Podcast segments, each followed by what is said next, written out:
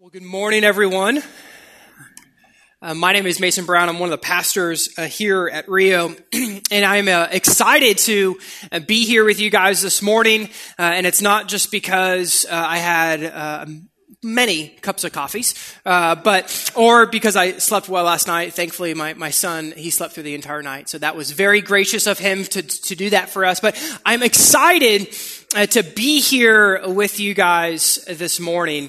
Uh, because as we uh, open up God's Word, uh, we come to one of my favorite passages in all of the Scriptures. And it's the story uh, of Naaman. And some of you, you might be wondering, like, like, Nay who? Like, who is this story about? Well, his name is Naaman. And one of the reasons why I love this passage is because as we'll see today, this story, even though it takes place in the Old Testament, meaning it occurs before the life and the death and the burial and the resurrection and the ascension of Jesus. It speaks of Jesus and what he freely offers to each and every one of us who take hold of him in faith.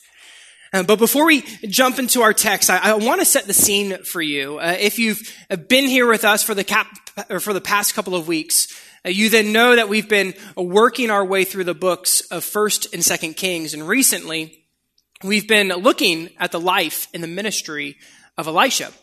And if you take a step back for a moment from the text, you actually see that Elisha's ministry is presented to us in three distinct stages. Uh, the first stage took place in chapter 2 of, of 2 Kings, uh, where we're not just introduced to Elisha, but where we see through, through divine confirmation that he is in fact the, the true successor to the great prophet Elijah, not to be confused with Elisha.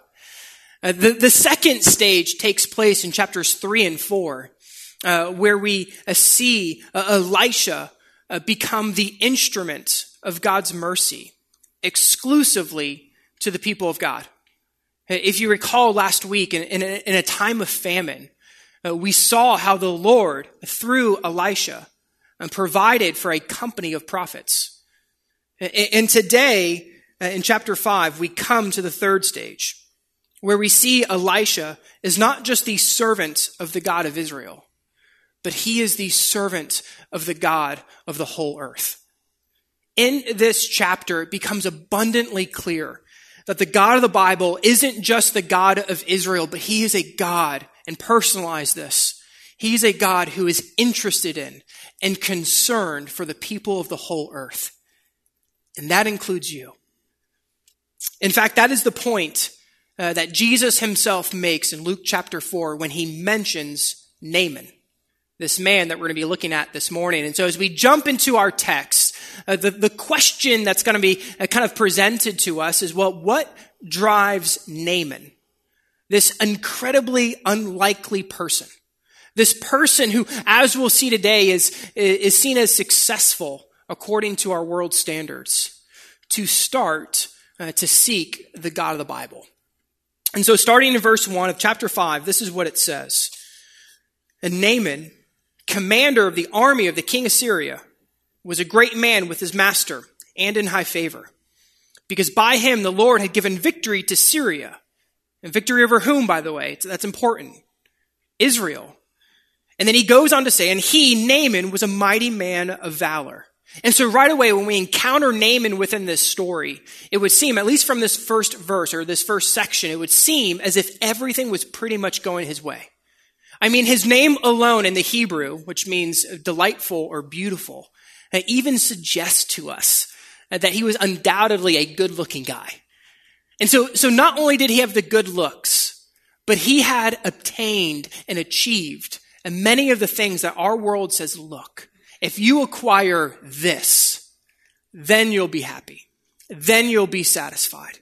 Then you'll feel secure and comfortable no matter what may happen within your life. Within this verse, we see that he had connections and prestige. He was the, the commander of the far superior Syrian army. And he was honored not just by the king, but by everybody else. At this point in time, Israel, as we've seen over the past couple of weeks, is, is not at its strongest. And so they were often raided by their nearby enemy, their nearby uh, neighbor, Syria. And this guy in particular, Naaman, he led the charge. And so he, at least in Syria, was the guy that everyone wanted to be like. He had connections, he had status, he had, he had fame. And secondly, within this passage, we see that he's described to us as a man of valor, which just essentially means that he was, he was brave and highly skilled. No matter how, how difficult the task was, he always got the job done. He was successful at everything that he did. And then lastly, as, as we'll see in a bit, he was a man of great wealth. And so Naaman, he had connections, he had prowess, he had money. Three things which made him the consummate insider. However, despite all of his great accomplishments and his, and his abilities, and they had finally met their match. If we continue on within the passage, it says, but he was a leper. And that is a big but. Back in the day, leprosy could put you on the outside faster than anything else could. It was this, it was this dreaded skin disease that not only stripped you of your strength, um, but it disfigured your physical body in such a way that your extremities would, would slowly deteriorate and fall off. But also on top of that, when people discovered that you had it, that you had leprosy, you were shunned to the outside and you were completely ostracized from community because they were afraid of catching it as well. Leprosy was believed to be highly contagious. Uh, and back then, since they didn't have a known cure or, or remedy, there was a 100% death rate attached to it. And so even though Naaman was the ultimate insider. I mean, he had the connections, he had the prowess, he had the money. Even though he was the ultimate insider, he was about to become the ultimate outsider. A leprosy was a sentence of banishment and death. And we don't know from the text, we don't know when or, or where he first saw that spot. But one day, he took off his armor, and there it was. And maybe at first glance, he, he kind of did a double take. And he was like, man, is that, is that really what it is? And, or maybe he, he scrubbed it a little bit harder to, to see if it would come off. But it was still there. Maybe he, he used his, his connections and his money to go to the top experts of the day and to see if they could help. But there was nothing that they could do. Maybe he thought, well, I'll just, I'll just cover it up and I'll pretend like it's not there. However, ultimately, that was just delaying the inevitable as that spot continued to grow. And so no matter what Naaman did or how hard he tried to get rid of that spot, it was still there. Which I don't know about you, but I can relate to that. You know, one thing that I, have realized over time, especially as I've gotten a little bit older, uh, is that regardless of how well our lives look like they're together on the outside, we all including myself, like Naaman, have at least one area that we would rather just keep covered. We all have at least one area of brokenness that we just yearn for it to be removed just so that we can feel whole again. And so let me ask you, what is your spot? What is that thing that as you lay down in bed at night, it keeps you up? In, in those moments of sobriety, what is that thing that when it exposes itself, it just feels, in some sense, like a sentence of death? Maybe you, you've come up against a problem that you just can't resolve or an obstacle you feel powerless to overcome within your marriage or you've had a health setback or you've lost a loved one. Maybe it's a secret habit that you just can't break. And even though you, you see its insidious effects take root within your life, no matter how hard you try in your own strength, you just can't break it. Maybe it's a, a feeling of guilt from your past or present that every so often it just rears its ugly head. Maybe it's a, a, secret, a paralyzing fear that when it comes out, it just destroys you. Maybe it's a, a, a deep sense of unhappiness that is invisible to everyone else, but it is rotting you uh, from the inside out. Maybe your spot is exclusion. And you desperately yearn to be a part of the inner ring like Naaman was before he had leprosy. And so, what is your spot? What is that thing that feels, in some sense, like a sentence of death? And you know what's interesting is that in the Bible, as you, as you survey it, both in the Old Testament and the New Testament, a leprosy is often likened into sin. Which, if you kind of take a step back for a second, it, it kind of makes sense. I mean, just kind of work it through. Sin usually starts in small ways and then spreads. It can usually, it can be hidden at first, but eventually our sin, it, shows itself. And, and sin, like leprosy, it deadens things. And ultimately, it affects our whole being, does it not? C.S. Lewis, uh, who was a professor at Oxford, uh, in one of his essays, The Inner Ring, which I encourage you to read it, it's a really great essay. But in his essay, The Inner Ring, he mentions that the reason why many of us crave uh, to be on the inside, to be um, in the in crowd like Naaman was before he had leprosy, or if you've ever seen the show or the play, uh, Hamilton, uh, which as an aside was amazing. Like, um, I loved it. Normally, my wife would have to give me a bag of gummy bears uh, to help me to uh, stay awake during the entirety of that show. Uh, but that was not the case with Hamilton. I'm a big fan. Um, so, anyways, it was amazing. And nevertheless, uh, C.S. Lewis says the reason why many of us crave to be a part of the inner ring, like Aaron Burr and Hamilton yearn to be a part of the room where it happens, where impor- important decisions were, were being made, is because instinctively, we all know that we are on the outside. And Lewis says that it all goes back to a little mysterious scene in the Garden of Eden, where we see the first effect of Adam and Eve's sin, which is that they felt what? Naked. And so Lewis says, look, I don't, I don't care who you are, or how much of you've accomplished, or how many connections, or money, or prowess, or whatever it might be. If for some odd reason you slept walked in here naked, and you woke up, you would feel like you're on the outside. Everyone online is joining us like, man, I'm so thankful I'm home right now, right? You would feel like you're on the outside, or better yet, you would run a run, run as fast as you can to get to the outside. I mean, I would probably pull a hamstring or two even though I haven't run in a long time. But that would be me. And, and so Lewis says, look, the ultimate spot on each and every one of our souls is sin. And, and the ring that we have been excluded from because of our sin is having a relationship with God. And so just like Naaman's spot of leprosy, Lewis says that our soul has a spot, a disease. And like Naaman, it is terminal. Maybe you're, you're, you're joining us this morning or, and you've never really realized that before. You've never really thought about that. I mean, you open up God's word and, and scripture comes to us and it says, look, the wages of sin is death. For all have sinned and fallen short of the glory of God. There is none not righteous, no, not one. We have all turned away from God and we have gone our own way. And because of that, death has spread to us all. And you hear things like that. You hear, you read verses like that and you think, well, there, there has to be something that I can do. There, there has to be something that I can do to remove this spot of death. And so this morning, I, I want you to consider what if all of the spots that we hide and we carry around and we are burdened by within this life, what if they were there to drive us to the only one who can make us whole.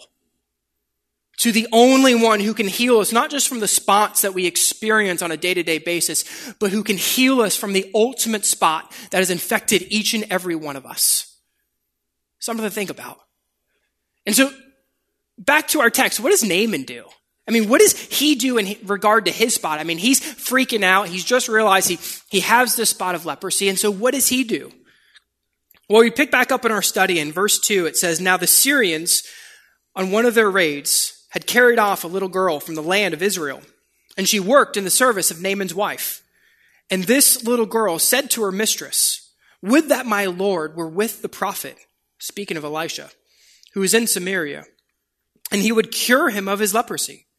And so Naaman went in and told the Lord his king, And thus and so spoke the girl from the land of Israel. And I want to stop right there for a moment because I want you to realize that Naaman is at such a point of desperation that one day this girl uh, from a country that he didn't have any respect for, I mean, he enslaved many of their inhabitants, and he certainly didn't have any respect for, for their God, offers a glimmer, glimmer of hope.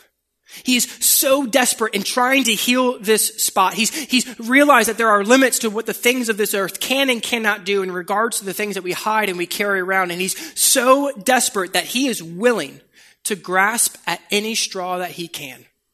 Can you relate to that? And so Naaman, he goes to the king of Syria and he says, Thus and so spoke the girl from the land of Israel. And the king of Syria, who obviously wants his chief commander healed, he sends him away. And now notice what Naaman brings with him and who he goes to. It says, And the king of Syria said, Go now, I'll send a letter to the king of Israel. And so he went, taking with him ten talents of silver, six thousand shekels of gold, and ten changes of clothing uh, which just know, knows equates to an enormous sum of money. Uh, the clothing, think more of like Oscar clothing, like not a knock on Target or Ross, like I, I, I normally shop there, but think like extravagant clothing. That's, that's the clothing aspect of it, okay? Just think enormous sums of money. So he brings this money with him. And so it says, and he brought the letter to the king of Israel, which read, When this letter reaches you, know that I have sent you to, sent to you Naaman, my servant that you may cure him of his leprosy.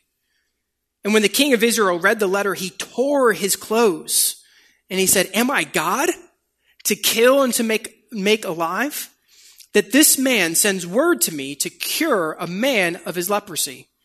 Only consider and see how he's making a quarrel with me. Notice that even though this little girl told Naaman to go to the prophet, he immediately goes to the king instead. And the reason being is because Naaman thinks that Israel's religion, just like every other religion in the world, back then and today, he thought that it was just an extension of its culture. And so he goes to the king thinking that the prophet must be employed by him. And this is why he brings the same three things that he had in Israel to the king of Syria. He brings his connections. I mean, he has a written cover letter from one king to another. He brings his money and a lot of it. And lastly, he brings his prowess. And I say that because, as we'll see in a bit, Naaman expected to do some great thing in order to be healed. And so, and so Naaman, he, he gathers up all of the things that he had, he was known for, all of the things that he had, he had achieved and he had obtained within this life. And he goes to the top dog in Israel and he says, here are my credentials. Here's my money. And I'm coming in to get my what? My healing. He thinks that he can somehow secure God's blessing and healing by purchasing it, by, by earning it. However, unfortunately, the God of Israel, the God of the Bible, is unlike any other God, for he is the one and true God. He's not a projection, projection of culture. Rather, he sits in judgment of all cultures. And he's not just the God of Israel, rather, he is the God of the world. And most importantly, he is not a God in your pocket. He can't be controlled by any man. You can't twist the arm of God. And so the king, in fear of an international incident, he, he tears his robe since he realizes that they do not understand how the one and true God works. But in verse 8, it says, But when Elisha, the man of God, heard that the king of Israel had torn his clothes, I believe even perceived by the power of the Spirit that there was a greater purpose in Naaman's leprosy he sent to the king, saying, Why have you torn your clothes? Let him come now to me, that he may know that there is a prophet in Israel. And so Naaman came with his horses and chariots and all of the things that he had brought with him, and he stood at the door of Elisha's house. And now notice what happens next. In verse 10, it says, And now Elisha sent a messenger to him, Naaman, saying, Go and wash in the Jordan seven times and your flesh shall be restored, and you shall be clean. And as you read that, right, just if we stopped right there, as you read that, you would expect Naaman just to be ecstatic, right? I mean, this is what he's been yearning for. He's been yearning to, to be healed, to be made whole. And so you'd expect like he'd be like, yes, man, I'm here. I'm in the right spot. However, that's not how he reacts. Naaman was not impressed with that statement. In fact, he was absolutely furious. If we continue on, it says, But Naaman was angry. And he went away, saying, Behold, I thought that he, Elisha, the great prophet, would surely come out to me and stand and call upon the name of the Lord his God and wave his hand over the place of the spot and cure the leper. Are not Abana and Pharpar, the rivers of Damascus, better than all of the waters of Israel? Could I not wash in them and be clean? And so he turned and he went away in a rage. And Naaman's servants who are watching all this unfold are, are, are, kind of like flabbergasted at Naaman's response. I mean, this is why they, they came out to Elisha to be healed, to be cleansed. And so they quickly run after Naaman, be like, dude, like, what, what are you doing? And in verse 13, it says, But his servants came near and said to him, My father, it is a great word that the prophet has spoken to you. Will you not do it? And I don't want to be that guy, but the ESV in particular tr- uh, struggles in, in translating this verse. In the Hebrew, it literally says, He has asked you to do no great thing. And so some translations translate this verse by saying, My father, if the prophet had asked you to do some great thing, wouldn't you have done it? Wash and be clean. And so here's what I think is going on. Naaman feels insulted. If the prophet had personally come out and, and, and said, if, and waved his hand and said, if you achieve this great thing that I'm about to tell you to do, you will then have your healing. And so, for example, if Elisha had, had come out to Naaman and said, bring me the broomstick of the wicked witch of the west. I mean, for real, I, I, I think if Elisha came out and said that to Naaman, Naaman would have been like, yes, I'm in. I'm a man of valor. Yes, a, a, few fingers and toes have fallen off because of my leprosy, but I can do this. And he would have gone off and he would have done whatever the great prophet told him to do, and he would have come back and he would have said, Now have I earned my healing? And then Elisha would have said yes, and then he would have waved his hand over that spot and he would have been healed. You see, that is the kind of salvation, the, the kind of healing that this man, Naaman, could have understood. It was one that you could earn, that you could achieve. However, here comes Elisha, or better yet, his, his messenger. And all he says is, Go and wash, and you shall be clean. And Naaman is like, Man, are you kidding me? Look at who I am. Look at all of the things I've brought with me. Look at all of the things I've obtained and achieved. And you just want me to dip seven times in this filthy river, which, by the way, pales in comparison to the great rivers of Damascus, in order to be healed? I mean, come on, Elisha. Look at who I am. Any fool can go down to that river and wash. Any child, any a weakling, any immoral person can go down to that river and wash. Any prostitute can go down and wash in that river. Does your does your God not have any standards? Are you really saying that there is no difference between them and me?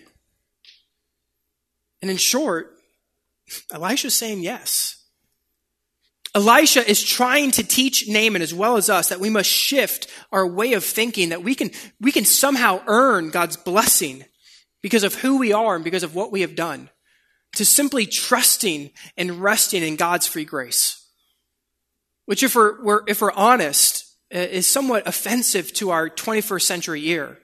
Because like Naaman, we don't want to owe anyone, right? If we're really being honest, we don't want to owe anyone. We want to be able to at least contribute something to our salvation, something to our healing. However, as you turn to the New Testament, you see that the cross of Jesus destroys that notion and our pride. And since it reminds us that God's verdict on all of our lives was death. In fact, the only thing that we do, in fact, contribute to our salvation is our sin. You see, the great deed that Naaman in his folly thought he could do in order to secure his blessing, in order to secure his salvation, Jesus has done for us. And we, we see a picture of that within this passage from a character who entered and exited so quickly that she's hardly even noticed. In, verse 2, we read about a servant girl of Naaman's wife who was what? She was captured by the Syrian army. And so, at best, that meant that, like her, her family um, had been taken and sold off into captivity. At worst, that meant that they had been killed before her very eyes. But nevertheless, this little girl's life, it had been changed forever.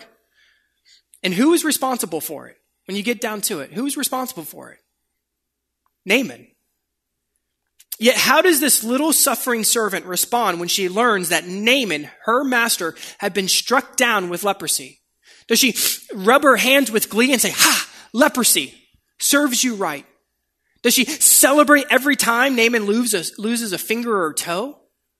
Does she, uh, does she withhold this life saving information that she has been endowed with in order to make him pay for what he has done? Is that how she responds? No. L- listen to her words. She says, If only my master would see the prophet. There is sympathy and there's concern in those words. This little girl makes the costly sacrifice and she bears the debt that she could have easily made him bear. I mean, she is holding this man's life in her hands. And she forgives Naaman and trusting God to be the judge of all, and she ultimately becomes the vehicle for his healing and salvation. And here we have a glimpse of what Jesus would ultimately do, not just for Naaman, but for us as well. You see, Jesus is the ultimate suffering servant. Now, like this little girl, Jesus suffered and absorbed the debt, not for his own sins, but someone else's. However, unlike her, and Jesus entered into that suffering voluntarily. She had no control over present circumstances. She had been stripped from her parents. However, Jesus, he, he willingly left his Father in heaven. He entered into our humanity to absorb the debt that he did not have to bear. And in the same way that this little girl ultimately pointed Naaman to a river, Jesus spilled his blood to become the river that would wash away our sins. The great deed that Naaman thought he could do in order to secure his blessing was too great for him to pay, and so somebody else had to do it. Somebody else had to go through the fire and water, and Jesus Christ, he, he didn't go through a physical fire and water, but he went through an ocean of divine justice and wrath. Since God's standards are so high, he sent his one and only son, Jesus Christ, into our humanity to take your brokenness, your shame, your spot of sin upon himself so that you would not have to bear it. He died on the cross to pay the penalty for our sins, which is death, and he rose from the grave so that through faith in him, you can not only be forgiven and healed from the spot of sin that has infected each and every one of us, but so that you could be clothed in his righteousness and be reunited with your Father in heaven and receive the gift of life, life eternal. This is what Jesus has done for us. And this is why Naaman can just wash. One of my favorite songs um, is an old hymn. It's called the, the Rock of Ages. And we sing it some, sometime here at Rio, or sometimes here at Rio. And I love the stanza uh, that says the following. It says, Nothing in my hand I bring Simply to the cross I cling, naked come to thee for dress, helpless look to thee for grace. A foul I to the fountain fly, wash me, Savior, or I die. That is what Elisha is trying to teach Naaman as well as us this morning. Salvation and blessing cannot be achieved um, but received.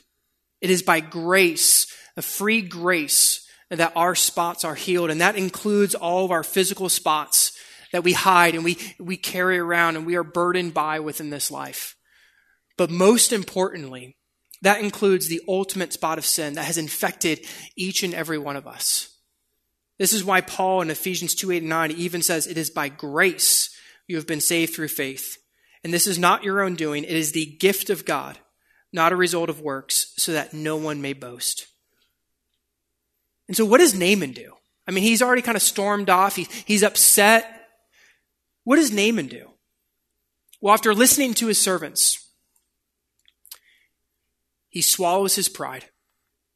He surrenders all of the things that he had been looking to to try to secure his healing, to try to secure his blessing. He surrenders those things and he takes that step of faith and he goes down to the river to wash. In verse 14, it says, So he went down and he dipped himself seven times in the Jordan, according to the word of the man of God, and his flesh was restored like the flesh of a little child, and he was clean.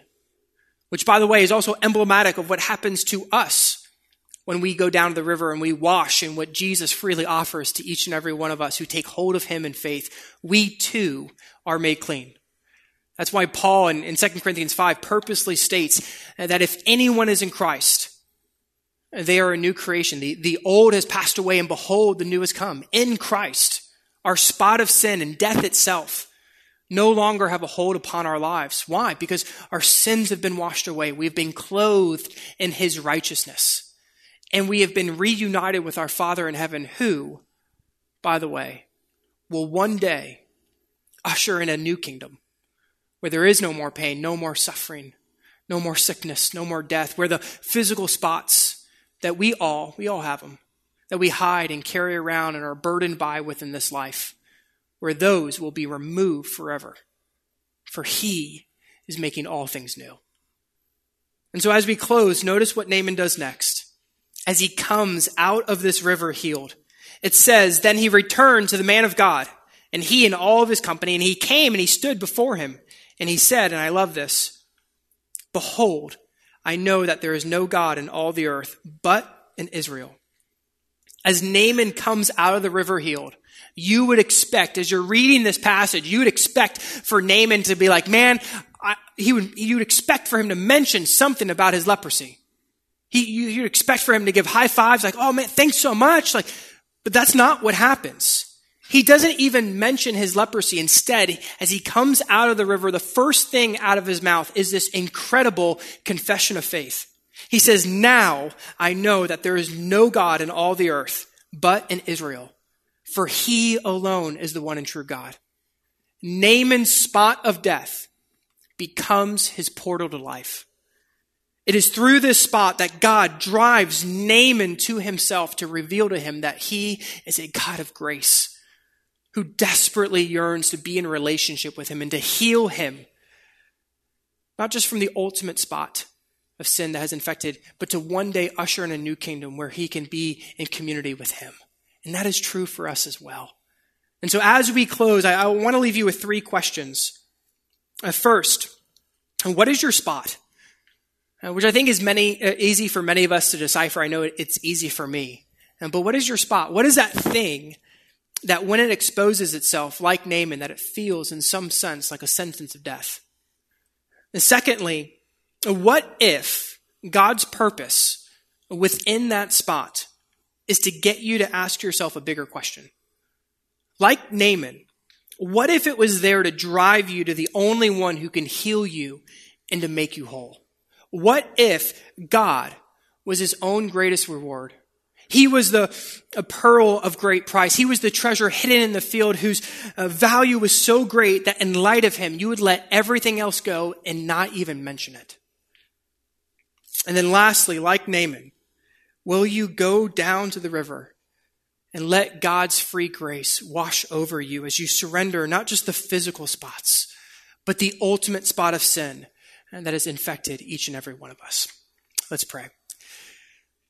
God, we come before you this morning. We are thankful that you um, are not just a God who speaks in and through your word, but we are thankful, Father, that you are a God of grace who, who yearns, Father, to be in relationship with us. God, we thank you, Father, that you invite us into your presence. We thank you, Father, that is by your grace alone that we are healed, not just of the ultimate spot of sin, but uh, we thank you, Father, for the great promise that you've given to us that one day there will be a new kingdom where we will no longer be burdened by all these different physical spots that we hide and we carry around. For Lord, we are thankful that you are making all things new. And so, God, we pray, Father, that you, maybe even for the first time, that you would give us. Uh, by the power of your spirit, just the ability to, to come before you and to take that step of faith and to go down to the river and wash, Father, in what you freely offer to each and every one of us. In your name we pray. Amen.